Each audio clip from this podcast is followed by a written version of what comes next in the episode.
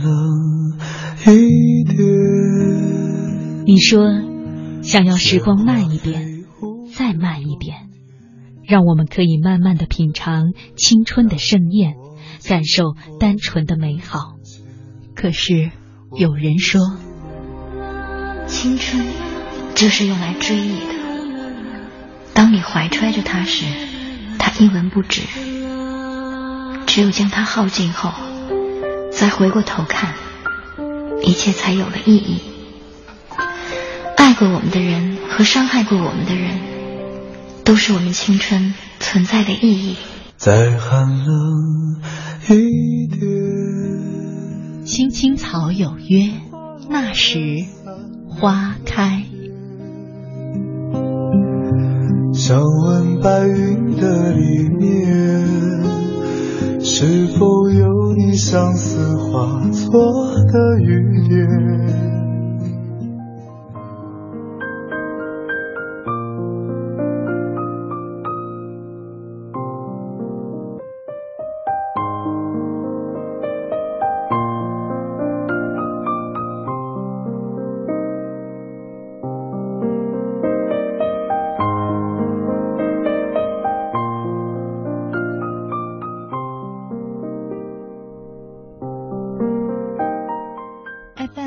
十七点八一零四点九 AM 一二一五，青青草有约，为你的心安一个家。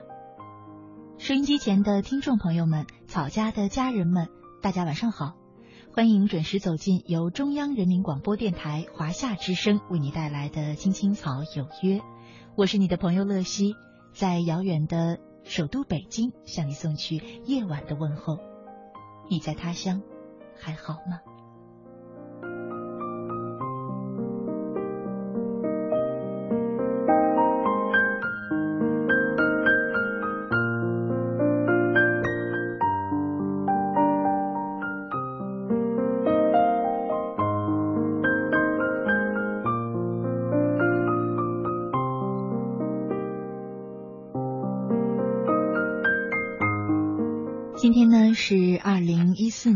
七月二十九号，星期二。我和你一起走进草家每周二的那时花开。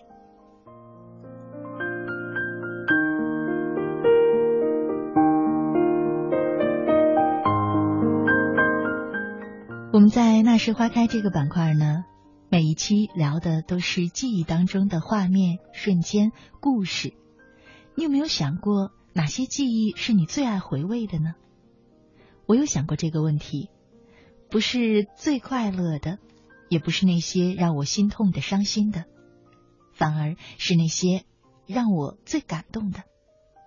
记忆当中那些感动过我的点点滴滴，我时常会把它拿出来，放在心里，再一次去感受它。今夜呢，我就想和你一块儿做这件事，回到曾经。你被打动的那个瞬间。我们今晚的互动话题是：你给过的感动。在我们节目进行的同时，你可以通过三种方式参与到我们的直播当中来。第一种呢，是在新浪微博上搜索“青青草有约”，选择加 V 字实名认证的账号，就是我们的节目了。第二种呢，是在腾讯 QQ 上搜索 QQ 号码二八幺零零零六三八三。二八幺零零零六三八三，加我为好友也可以留言给我。第三种呢，是在微信上，点击微信右上角的小加号，选择添加朋友乐西，关注我的账号，同样可以留言给我。另外呢，要告诉大家一个好消息，就是呢，我们草家的朋友期待已久的微信升级，今天呢已经完成了，所以我们新版的微信也正式跟大家见面了。在这一次的升级之后呢，你可以通过微信的公众账号收听直播节目、收听点播节目、参加草家的活动和其他的草友沟通互动，进入草家的微社区。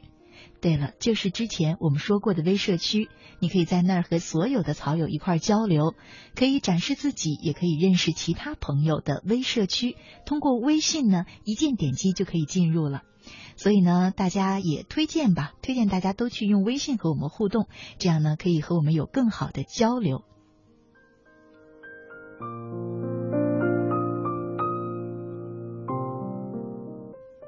今晚那时花开，我们的互动话题是你给过的感动，期待着你的参与。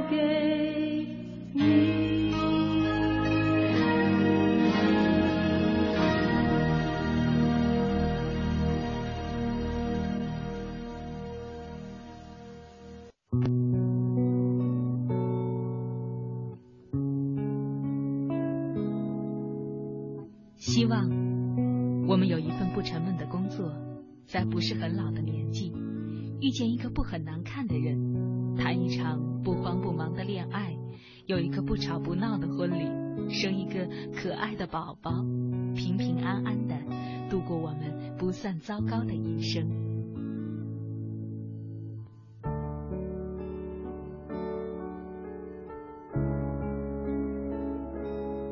青青草有约，度过，即使是平凡，但却不平淡的一生。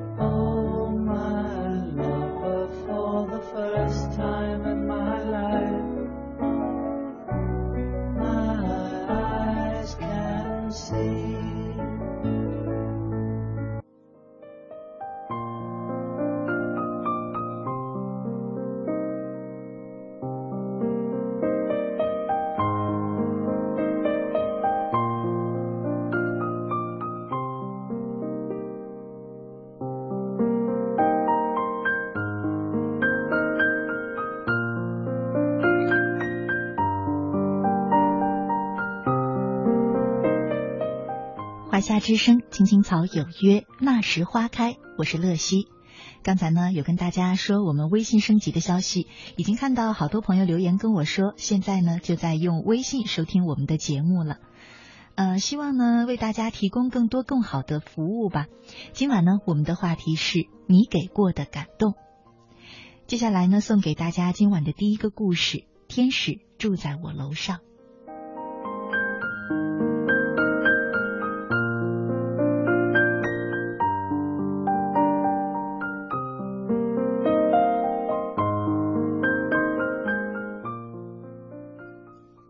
初中毕业之后，我如愿考上了县城的高中。新学期到了，那天母亲为我准备了酱豆、咸菜、挂面，还把一个个的鸡蛋塞在米袋里，防止碰破。我背着大包小包的粮食来到了向往已久的学校。校园里都是报道的新生，他们都在家长的陪同下欢呼雀跃着。令我奇怪的是，他们根本就没有多少的行李，更没有装满粮食的蛇皮袋子。我惊慌起来，我的屁股上还有两个补丁，我该怎么掩饰那贫穷的伤疤呢？曾经以成绩自傲的我，猛然尝到了自卑的滋味。我低着头，顺着墙根儿，尽量给别人留下一个侧影，然后一溜烟跑进了宿舍。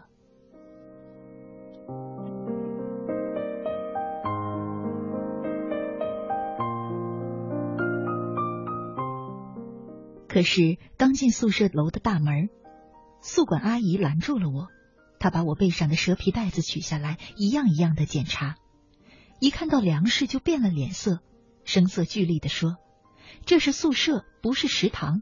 宿舍里不准起灶做饭。”我一下子懵了，茫然的看着他。如果不让我起灶做饭，那我该吃什么呢？这时，旁边已经挤来很多报道的同学，我窘迫的低下了头，生怕他们记住我的脸。先把这位同学的粮食放在我的宿舍吧。一个清脆的声音响在我的耳际，我抬头便看见他，而他也正打量着我。他拿着书，像是老师正要回宿舍的样子。他又提醒我说：“来，我帮你提一袋。”我才回过神来，已经说不出那一刻的心中有多感激了。四楼就是教师的宿舍，是学校专门为教师配备的公寓，有厨房、卫生间、卧室，还有一个小客厅。他住在四楼偏角的位置，而我的宿舍就在三楼，也在偏角的位置。他就在我的头上。我把粮食放在厨房里，然后向他深深鞠了一躬。算是表达我说不出的感激，他却只是笑笑说：“你去忙别的事儿吧，这个事情回头再说。”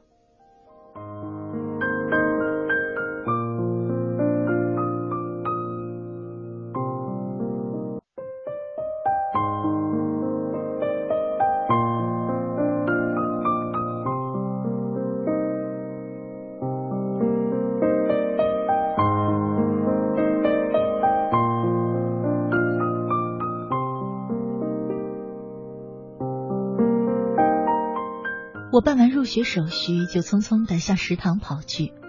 我希望能够把粮食交给食堂，换来饭票之类的东西，这样既不用在宿舍做饭，也能解决吃饭的问题了。可是食堂的负责人却说，饭票是有，但是食堂只收现金，不要粮食。我愣在那里，不知该怎样开始我的高中生活。十几年的农村生活已经历练过我，我不是不坚强。可是那一刻，我还是忍不住自己的眼泪。回到宿舍之后，我仰躺在床上，看着天花板。我知道，他就在楼上，就在我的头顶，粮食还放在他的厨房里。他会怎么想呢？我一遍遍的鼓起勇气，终于来到了四楼，敲响了他的门。他打开门，高挑的他半弓着身子，几乎和我等高。微笑着问我说：“都办好了吗？”我点点头，可是不知道怎样把食堂的事情告诉他。我感觉这是十几年来我所遇到的最棘手的事情。我试着张了几次嘴，可是话到嘴边还是咽了回去。或许他已经看出了我的心事。是的，他怎会不知道食堂里的规矩呢？他说：“粮食就放我这儿吧。”如果你愿意，以后你可以在我的厨房里做饭。说完，他就取下一把钥匙给我，并且告诉我不用重置搬造句，用他的就行。那几句话真是世界上最悦耳的声音，字字珠玑，点点震颤着我的心，至今想起来还是热泪盈眶。我接过钥匙，只觉得有千斤重。除了信任，这把钥匙里还装着许多的东西。我拼命点点头，又是深深的一躬。就在一躬到底的时候，眼泪已经肆意开来。无论如何，我也想不到，我的高中竟以流泪开始。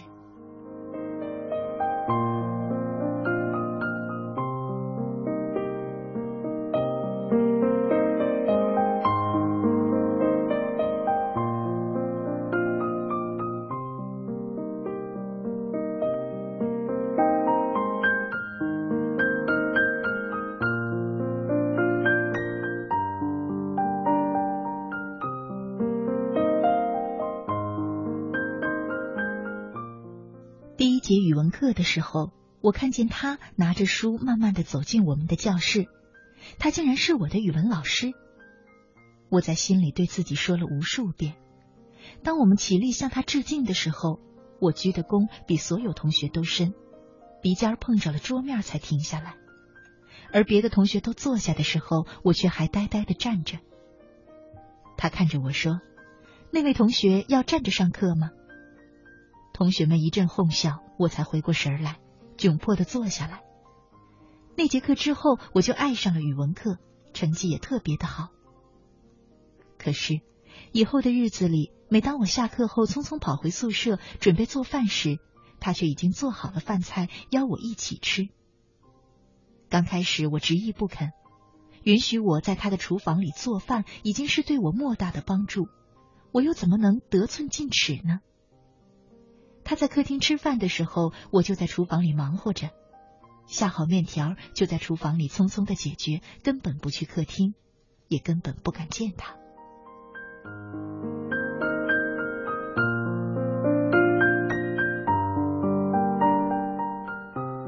有一天，我正在厨房里忙活，他却端着碗趴在厨房的门上说：“这样也很浪费煤气的，反正我已经做好了，你不吃也浪费呀。”要是你觉得我亏了，以后就用你的粮食好了。我待在那里，不知道说什么才好。从那天开始，我就和他对坐吃饭。可吃饭的时候，我从没敢抬头看他。吃完饭，匆忙收拾碗筷，总不能再让他刷锅洗碗呢。后来我终于知道，星期三中午他上课到十二点，与我一起下课，我就记在了心里。下课后，飞快的跑回宿舍，拿出米袋里的鸡蛋，还有他买好的西红柿，做了一道西红柿炒蛋。当他回宿舍的时候，我已经在炒菜了，他就帮我淘米蒸饭，吃饭的时候还不停的夸我比他烧菜好。那天晚上，我躺在床上望着天花板，心里在想，一定是上帝厌倦了我的贫穷，才派来一位天使帮助我。他就住在我的头上，像一个光环，照耀着我，引导着我。而我却希望她是我的姐姐，我永远不要长大，她永远不要老去。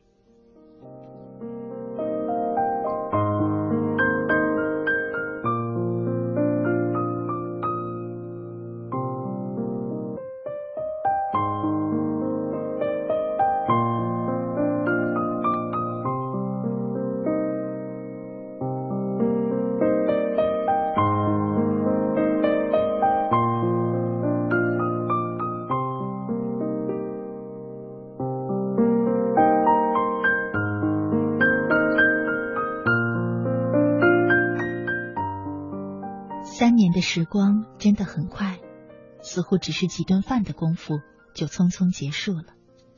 那天，我把钥匙还给他，并告诉他高考已经结束了，我要去工地上打工。回来之后，我要请他到最好的饭店去吃一顿。他仍是微笑着，爽快的答应了我。两个月之后，我拿着大红的录取通知书以及一叠散发着汗味的钞票，到学校的宿舍去找他。我想他看到我的录取通知书一定会很高兴。我要请他到最好的景点杏花村去吃一顿。可惜他不在宿舍，那扇我进出了三年的门紧紧的锁着。我下了楼，心里说不出的失落。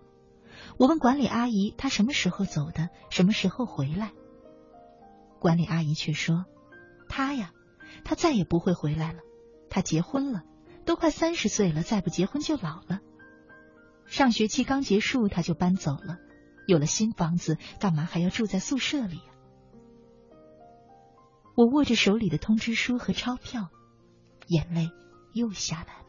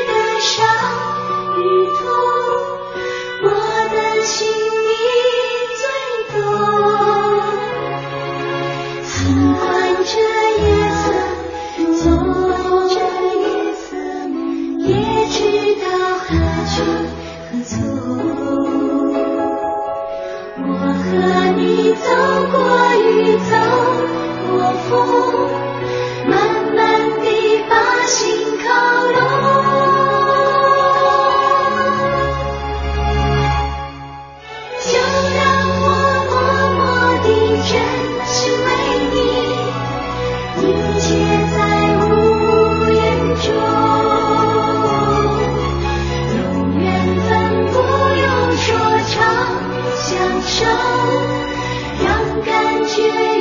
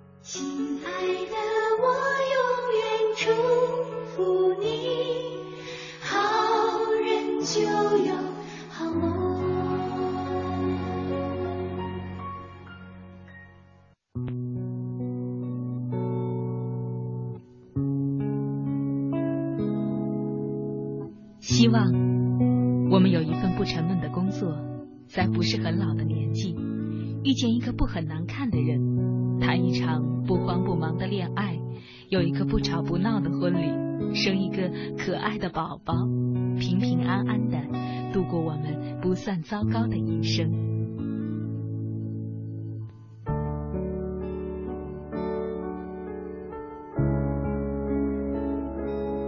青青草有约，陪伴你度过即使是平凡但却不平淡的一生。first time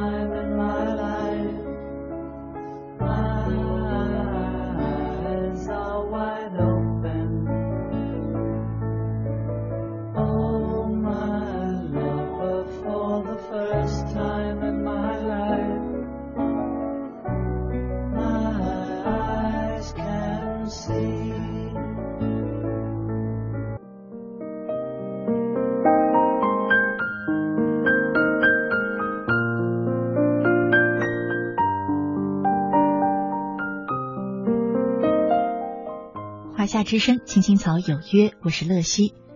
呃，接下来的时间呢，再跟大家说一次我们节目的收听方式。因为呢，每天都能收到一些朋友的留言，说离开了珠三角地区要怎么收听我们的节目。那你可以用电脑登录中国广播网或者央广网，然后呢选择直播华夏之声，每晚十点收听我们的节目。另外呢，你也可以用手机下载一些收音软件，比方说蜻蜓 FM 等等，然后呢选择华夏之声，也是每晚十点准时收听我们的节目。除此之外呢，今天我们还开通了一种新的方式，就是加我的微信公众账号“乐西”，关注我的账号呢，可以用微信每天十点听直播，并且呢，你也不用再担心错过节目时间了，因为用微信你还可以重复收听播出过的节目，而且呢，还可以和我互动，和草家的家人们互动。好了，稍后是一段广告。您正在收听的是《青青草有约》。FM 八十七点八，华夏之声，欢迎您继续收听。有一个孩子独自在外打拼，有成功的喜悦，也有更多奋斗的艰辛。可是，一直以来，在前进的道路中，面对困难，他始终选择微笑，去坚强面对，因为在他的背后有一个温暖的家。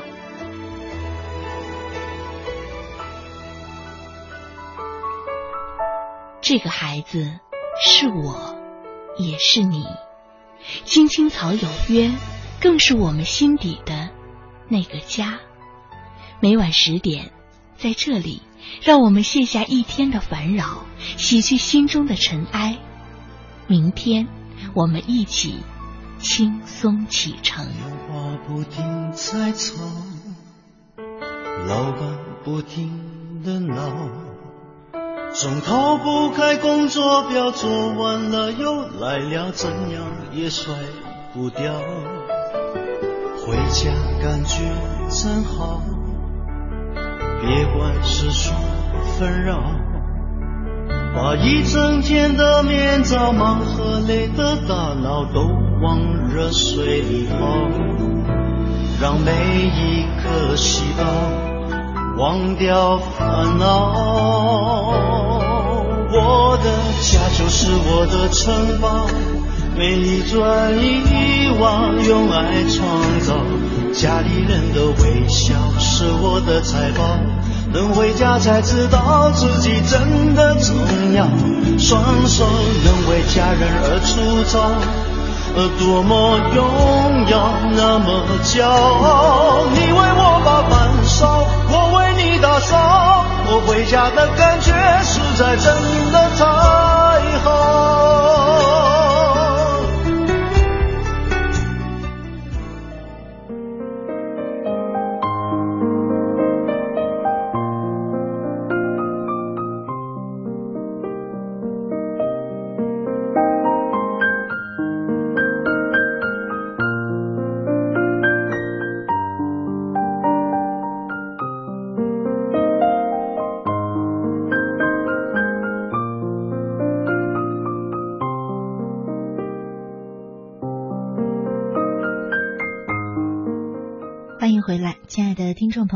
你现在正在收听的节目是由中央人民广播电台华夏之声为你带来的《青青草有约》，我是你的朋友乐西。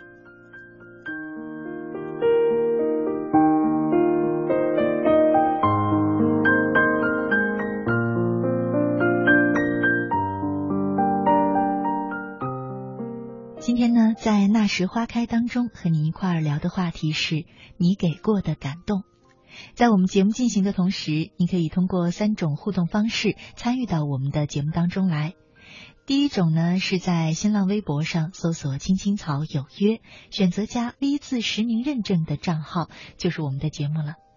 第二种呢，是在腾讯 QQ 上搜索 QQ 号码二八幺零零零六三八三二八幺零零零六三八三，加我为好友，也可以留言给我。第三种呢，是在微信上点击微信右上角的小加号，然后呢，输入啊选择添加朋友，输入乐西，关注我的账号呢，也可以留言给我。嗯，除了留言之外呢，在微信上还可以做很多的事儿，比如说收听直播，还有收听播出过的节目重播，还有呢，可以呃告诉你很多朋友常常在问的节目的背景音乐是什么，在微信里也能找到。同时呢，还可以参加草家的一些活动，呃，期待着大家更多的用微信的方式和我们进行直播和直播以下时间的全方面的互动吧。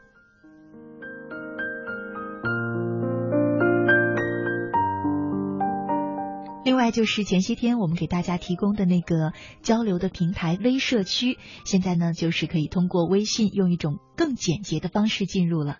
只要在微信页面点击我的一个按钮，在页面下方的按钮叫“进入草家”，就可以进入微社区了，非常的方便。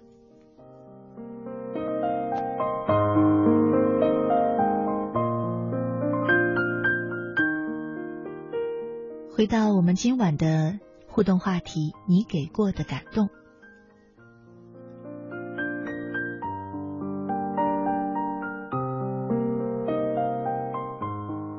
罗诗他说：“有时候感动只是因为某个人的一个手势、一句贴心的话、点一下头。太多太多的感动其实是无法用语言去表达的，你只能用心去体会、感受，然后记住它。”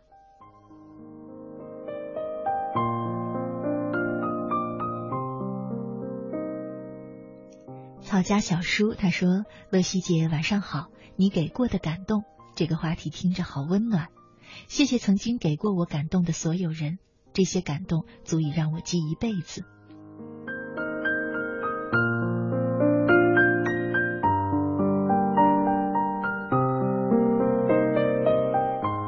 草家我心依然说：“听着故事中的姐姐，也让我想起了我的姐姐。”不管我遇上什么事情，姐姐都会安慰我、关心我、帮我分析。有这样的姐姐，我很快乐。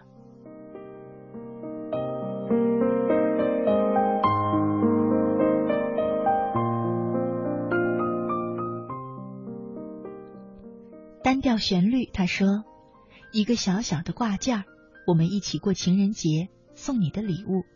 你累了，我背着；你饿了，我去买吃的。”原来感动很简单，你给的微笑和爱就是我最好的感动。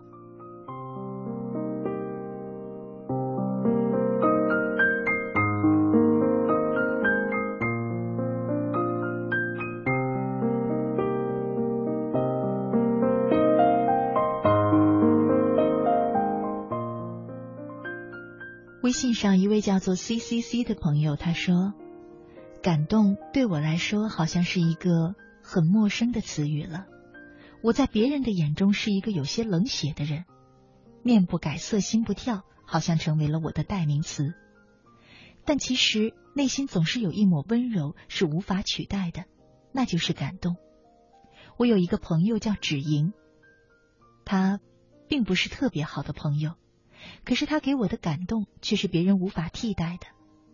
他跟我是一个寝室的室友，那一天大雨滂沱，所有的人都被父母接了回家，而我因为父母住呃在外出差，基本不回来，我真的很失落。别人在父母怀里撒娇的时候，我已经独自一人在学校的图书馆里学习了。徒步独自来上学是一种折磨。我的闺蜜是个懒猪，天天在迟到的边缘挣扎。那天，我默默的在床铺上哭泣，泪湿了枕头，也湿了床单。我心乱如麻。这个时候，一个熟悉而又陌生的声音响起：“思妍，吃饭吗？”我的心里竟然有一刻放松了起来，不知道为什么。思妍起来了，芷莹轻轻的拍着我的手，我起来和她一起吃饭。这顿饭无声，安静，可是感动这个东西却在我的心中生根发芽。到现在想起来都感谢芷莹。芷莹，谢谢你陪我吃过那一顿大雨滂沱的最美味的饭。我吃过山珍海味。但是都没有一顿好吃。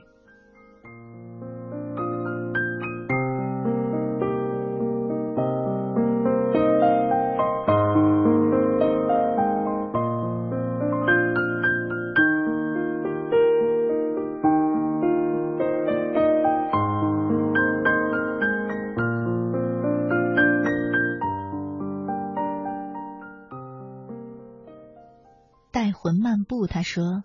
小时候很穷，和奶奶相依为命，一个月才买一次肉吃。奶奶总说她不适合吃肉，吃了会肚子疼。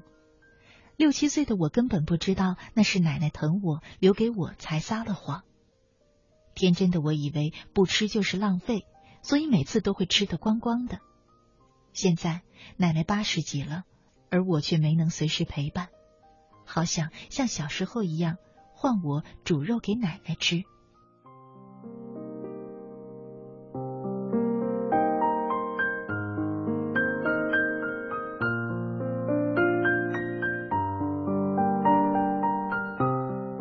小强他说呢，在我心情不好的时候，你陪着我；在我二十四岁的时候，你为我过了一个特别的生日；在我拿不定主意的时候，你给了我坚定的信念。你给过我的，都刻画成历史的记忆，记录下满满的感动。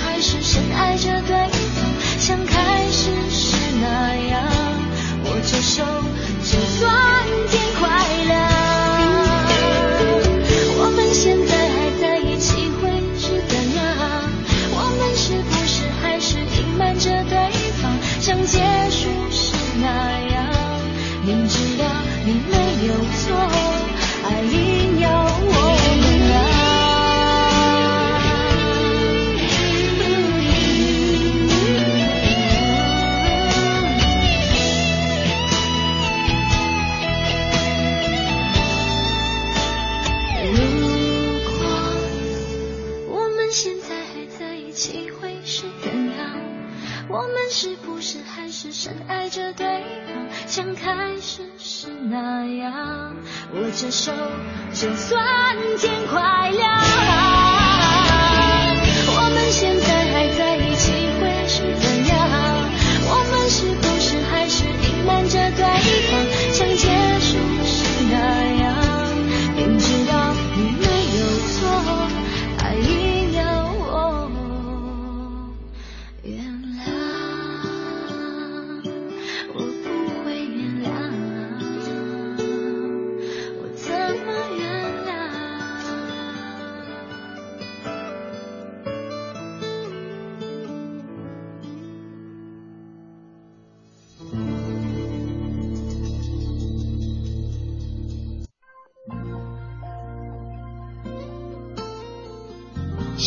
以来，都是这样一个人默默的走，不知起点，不问终点，没有可以停留的驿站。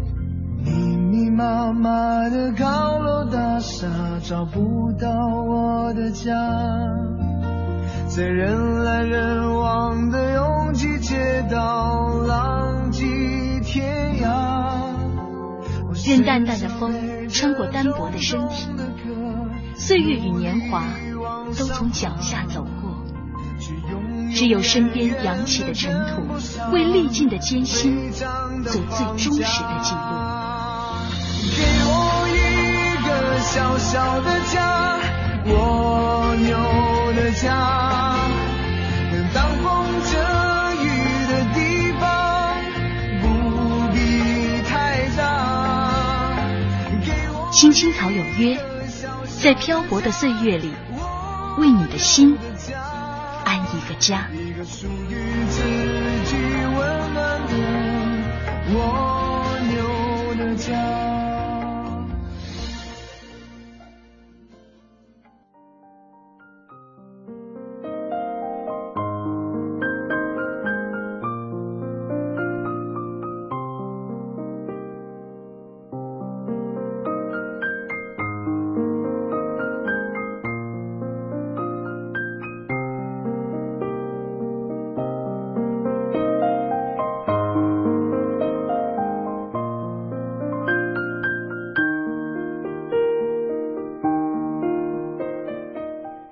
之声，青青草有约，那时花开。我是乐西，今晚呢和你一块儿聊的话题是你给过的感动。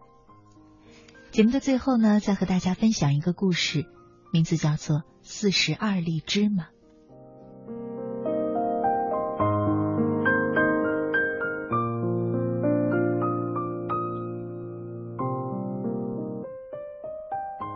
小时候，每天放学以后。我都拖着饥饿的身子到村口去，双眼痴痴的望着灰蒙蒙的远处，望眼欲穿的渴望着一个熟悉的身影能闯入到视野之中。父亲到平顶山拉煤已经有十多天了，生产队在每年的春夏之交都要抽调劳力去平顶山拉煤。父亲是从上海来的知青，身子单薄的像麻杆一样。苍白消瘦的脸上还架了副近视眼镜。父亲递给队长一支丰收牌香烟，晃了晃并不粗壮的胳膊，嘿嘿的笑道：“我不缺胳膊不少腿的，吃了三十多年的饭，有的是力气，你就让我去吧。去平顶山拉煤是最累的活儿了，想想看吧，来回要走一千多里路，一千多斤重的煤车，全凭两条肉腿拖回来。”即使是身强力壮的汉子，也要累掉几斤肉。队长不解的问父亲：“队里的人都怕拉煤，就你不怕？你到底图啥呀？”父亲实话实说：“图的就是多挣点工分，为家里省点粮食。三个像狼崽一样的孩子越来越能吃了，我不忍心让他们饿着肚子呀。”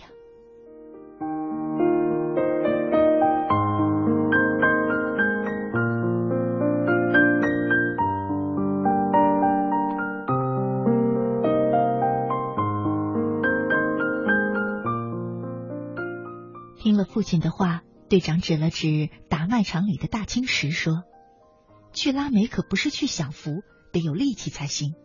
你能挪走那块大青石，我就让你去。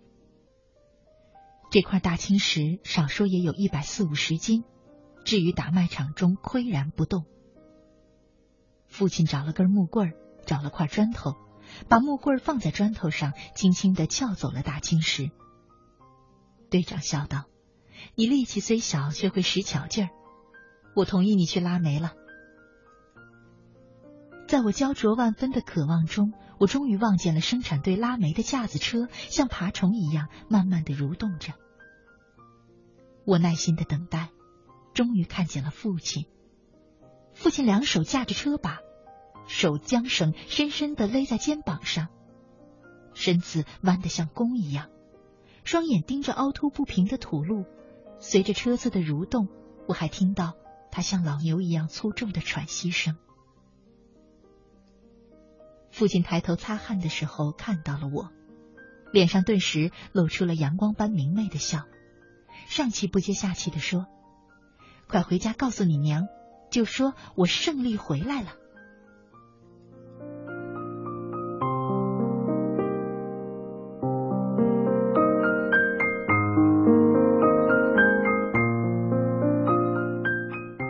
我刚回到家里，父亲就大步流星的回来了。母亲目不转睛的盯着父亲，只是十多天，父亲的脸就瘦得像刀削的一样，苍白的脸上嵌着一道道的煤灰。母亲嗔怪说：“人参不是铁打的，你呀，就是不知道爱惜自己的身体。”父亲刚在板凳上坐稳，就把我抱到他的腿上。又喊来两个弟弟，从怀里掏出一个烧饼，一脸自豪的说：“走到车站，队长大发慈悲，买了十多个烧饼，一人分一个。我把它分成四份，你们一人一份吧。”看到我们兄弟三人狼吞虎咽的样子，父亲的脸上洋溢着欢快的笑容。母亲把他的那份分成两份，逼着让父亲吃掉一份。父亲狡黠的说。你吃了，我再吃。母亲坚持说：“咱们一块儿吃。”父亲把洋火盒大的烧饼捧在手里，嘴巴埋在心里，鼓动着脸颊。母亲吃了烧饼，父亲嘿嘿一笑，在他手里赫然躺着他的那块。你怎么没吃？你怎么没吃呀？母亲不满的质问着。父亲羞愧的低下了头。怎么没有吃？我吃了，整整吃了七天。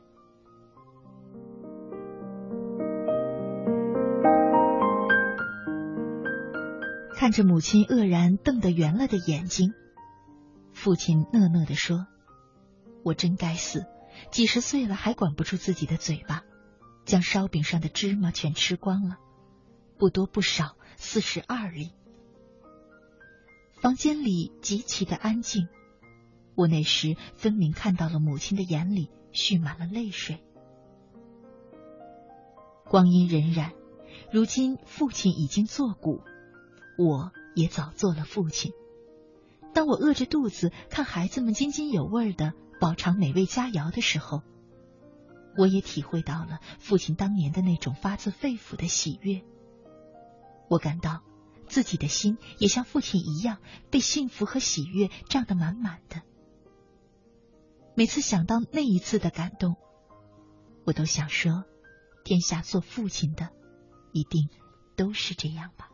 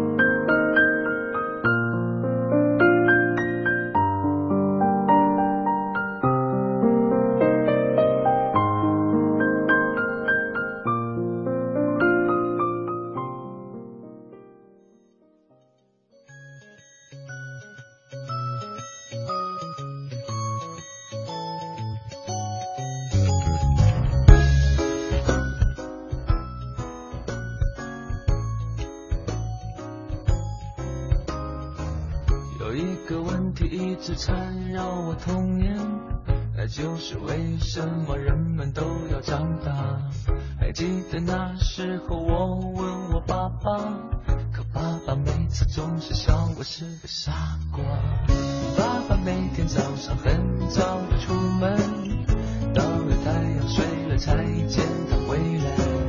他总说这一辈子为的事情太多，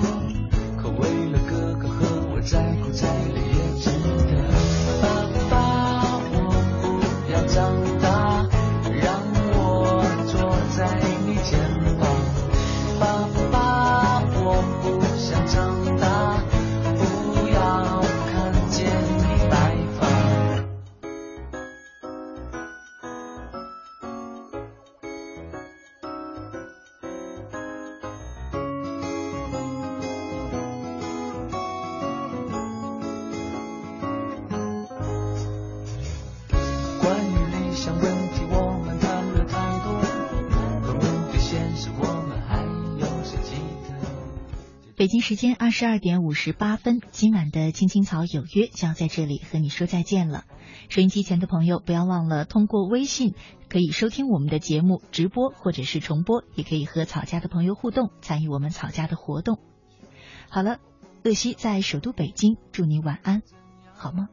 我只想爸爸妈妈永远在我身旁。爸爸，我不要长大